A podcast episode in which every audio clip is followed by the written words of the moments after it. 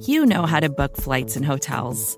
All you're missing is a tool to help you plan that unbelievable travel experience. That's why you need Viator. Book guided tours, excursions, and more in one place. There are over 300,000 travel experiences to choose from, so you can find something for everyone. And Viator offers free cancellation and 24 7 customer support for worry free travel. Download the Viator app now and use code Viator10 for 10% off your first booking in the app. Find travel experiences for you. Do more with Viator.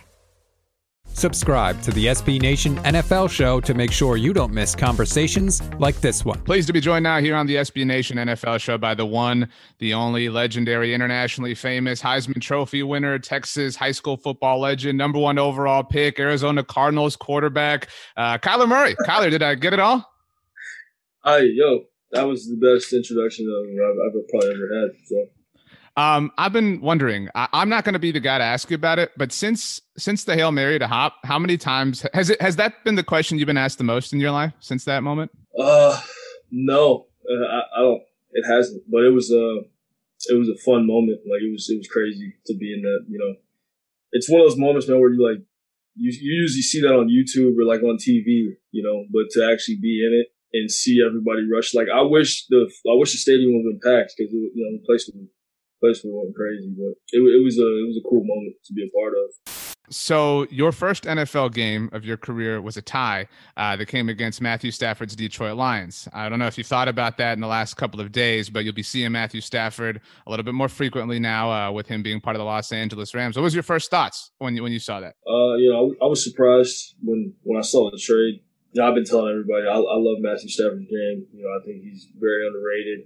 You know, they definitely got a, a, a you know a great quarterback, but you know this is this is the NFL. You can get beat any you know any given Sunday. It's it's uh it's one of those leagues where if you don't you don't show up, you know you, you can get embarrassed. So I think at the end of the day, man, we got to go out there and compete. So it is what it is. No, sure. It does move fast, and and things kind of end up happening in a fun way. Uh, I went to Texas A and so the fact that you and Christian Kirk play together is not cool for me and all my friends. Um, and on that note, I I cover the Dallas Cowboys uh, for SB Nation. I, I, yeah, I see, I see. Yeah. And so, your thoughts on CeeDee Lamb's rookie season? One of the best receivers you've ever thrown to, if, if you don't mind me saying. Yeah, man, I I, I really wanted to play with him, but uh, I got my time to play with him in college. um, you know, and we're we're still you know very close. So I kept, you know, I keep up with all my boys. So he, he, you know, seeing what he did, it, it really just goes back to me wanting to play with him and be like, yeah, you know, when you're watching every Sunday go off.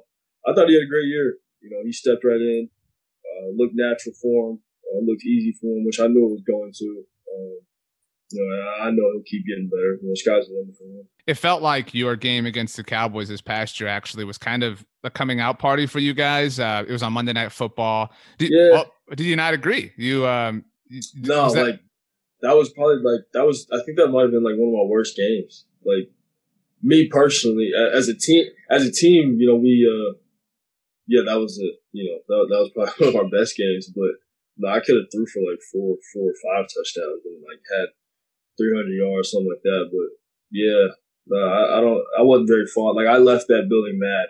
Really? Do you do you feel that way often after games? Because that I did mean from a team. Per, that it felt like after yeah, that yeah, game, yeah, yeah, because it was Monday night. Everybody, you know, take the Cardinals seriously, and and I think a lot of it was your homecoming, kind of, and Kliff's homecoming. So there was all that going on in it. Uh, but is that is that a common thing for you? I mean, I'm, I'm sure you hold yourself to really high standards. So even I know your your number one goal is the team success. Uh, but but do you feel like that often? Even if if the Cardinals win, you're like, man, you know, I left a lot out there today. Yeah, I think that's just who I am. Just like, I mean, it wasn't, I, I was frustrated on the sideline like damn near the whole game. But uh, it doesn't happen too often because usually, you know, we capitalize on the plays that are supposed to be made and stuff like that, you know. So it happens every once in a while. What did you feel like was an issue that game specifically? Like it just it just didn't happen, or did, did you feel like the Cowboys did? Because it was a really poor performance by the Cowboys. Did you feel like they did something that that just it no, was just a weird moment? It was more so just on probably on me, just on me. Mm-hmm. And I was dealing with some some stuff, so it was just sure. Yeah, I had to I had to you know play through some stuff. You can hear the rest of this conversation by subscribing to the SB Nation NFL show wherever you get your podcasts.